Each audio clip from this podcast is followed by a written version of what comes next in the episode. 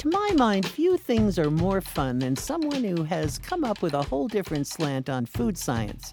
It sparks our hidden geek. Another thing that's great fun is finding those dishes that we've never heard of that have the makings of being all time favorites. Well, one of the people who pulls off both of these brilliantly is Kenji Lopez Alt. Now, his day job is culinary director of Serious Eats. By night, he's written a tome, The Food Lab Better Home Cooking Through Science. Talk about someone driven by curiosity. And that curiosity led Kenji to also write about a spicy sauce that he says could overtake sriracha. It's from Yemen and it's called sharug. Kenji, welcome. Thanks for having me. Tell me about this sauce. It's it's a Yemenite sauce, and um, I learned it actually from my good friend Einat Admony, who is the Israeli chef of a couple of restaurants in New York, um, the Taim Falafel restaurant, um, Balaboosta, and a couple of others. But it's it's one of the sauces they serve with her falafel, um, and it's it's called it's you know the, the way she spells it is S apostrophe R U G. Uh, I've seen it spelled with K's and with CH's or with Z's, mm-hmm. um, and I think it's you know it's it's Schrug or Zhug or one of those. It's, it's one of those sounds that is really difficult for non-natives to say.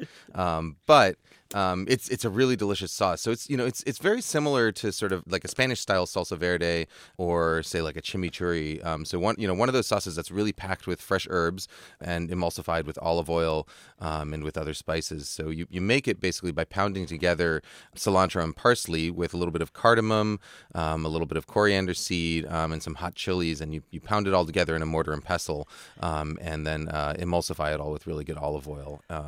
so it's you know it's sort of a hot, a really really fresh take on a hot sauce. So there's chili in it too. Oh yeah, yeah, it's quite spicy. Quite uh-huh. spicy. So that combination, is it equal parts of cilantro and parsley?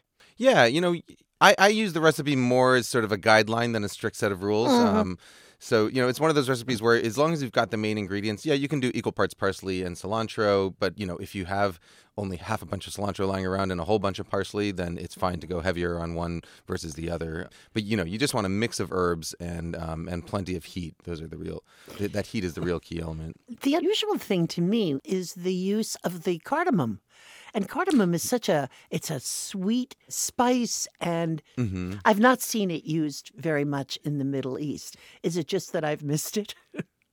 um I mean, it's not super uncommon. And in, in, this case, we're talking black cardamom. And, you know, cardamom is one of those spices that's sort of like cloves or cinnamon. It has the power to potentially overwhelm everything else. Right. Um, and so you want to be really um, careful with it. Um, you know, using only a very little bit compared to to the other ingredients. But it, but it adds that like sort of subtle floral. Um, you know, to me, cardamom almost tastes soapy, but but I don't I don't mean that in a bad way. Um, sort of you know potpourri style um, aroma that you get in the very background, but you really mm-hmm. want to be subtle with it.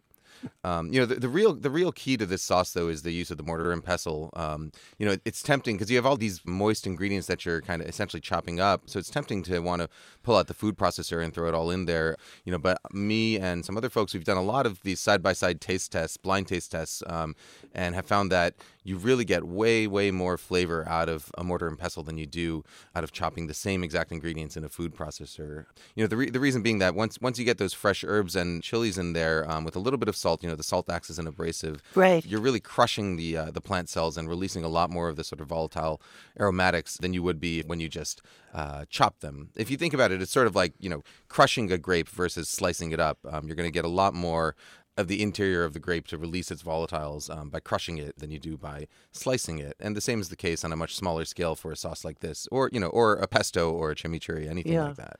I have to say, I have a, a Mexican mortar and pestle, mm-hmm. and mm, a molcajete. I grind spices in it, and really, it can happen so quickly. Mm-hmm. And the aroma is just incredible. But let's talk about what to look for.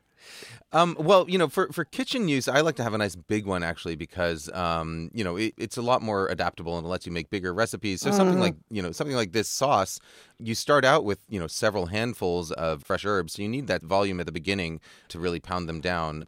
I use mine to make guacamole and things like that and you know I really like having that volume. You know, there's different styles from all around the world. Um, it's a traditional tool in many cultures. The one I prefer to use though is a granite Thai mortar and pestle, which I think is a sort of good balance between size and weight and durability.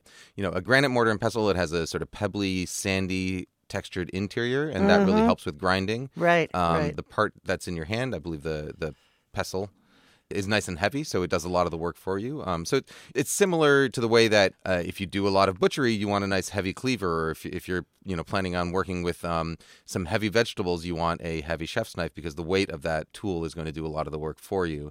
So similarly with a mortar and pestle, a nice heavy base and a nice heavy pestle are both going to help do some of that work for you. I, I really think it's one of the most underrated kitchen tools because we have like our electric spice grinders and we have food processors. Um, I have both those tools at home, but I very, very rarely pull out the electric spice grinder because most recipes I'm working with, um, they're going to call for maybe a tablespoon or a teaspoon of Right. dried spices. And, you know, to pull out the electric spice grinder and have to clean it just for that small amount of spices, to me, it ends up taking more time than just grinding it really quickly in the mortar and pestle. Plus, you get more flavor out of the mortar and pestle. Kenji, thanks for talking with us. Oh, thank you for having me on. Kenji Lopez Alt is the managing culinary director of Serious Eats and author of the James Beard Award winning book, The Food Lab Better Home Cooking Through Science. Now, you're going to find Kenji's recipe for shrug, that dynamite Yemenite hot sauce with cilantro and parsley, at splendidtable.org.